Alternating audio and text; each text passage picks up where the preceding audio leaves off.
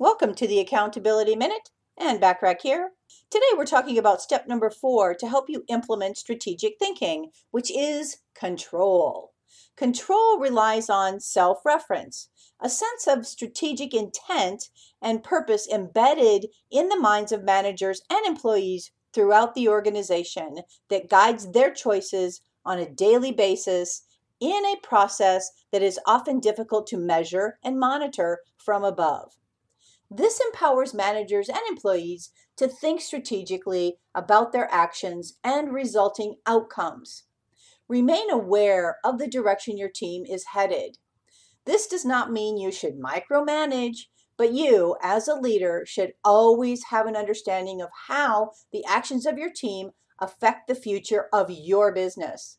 Look for ways to keep the team focused on goals. Come up with creative ideas for supporting them, which will help them to remain enthusiastic and actually go the extra mile. Tune in tomorrow for step number five to help you implement strategic thinking in your business.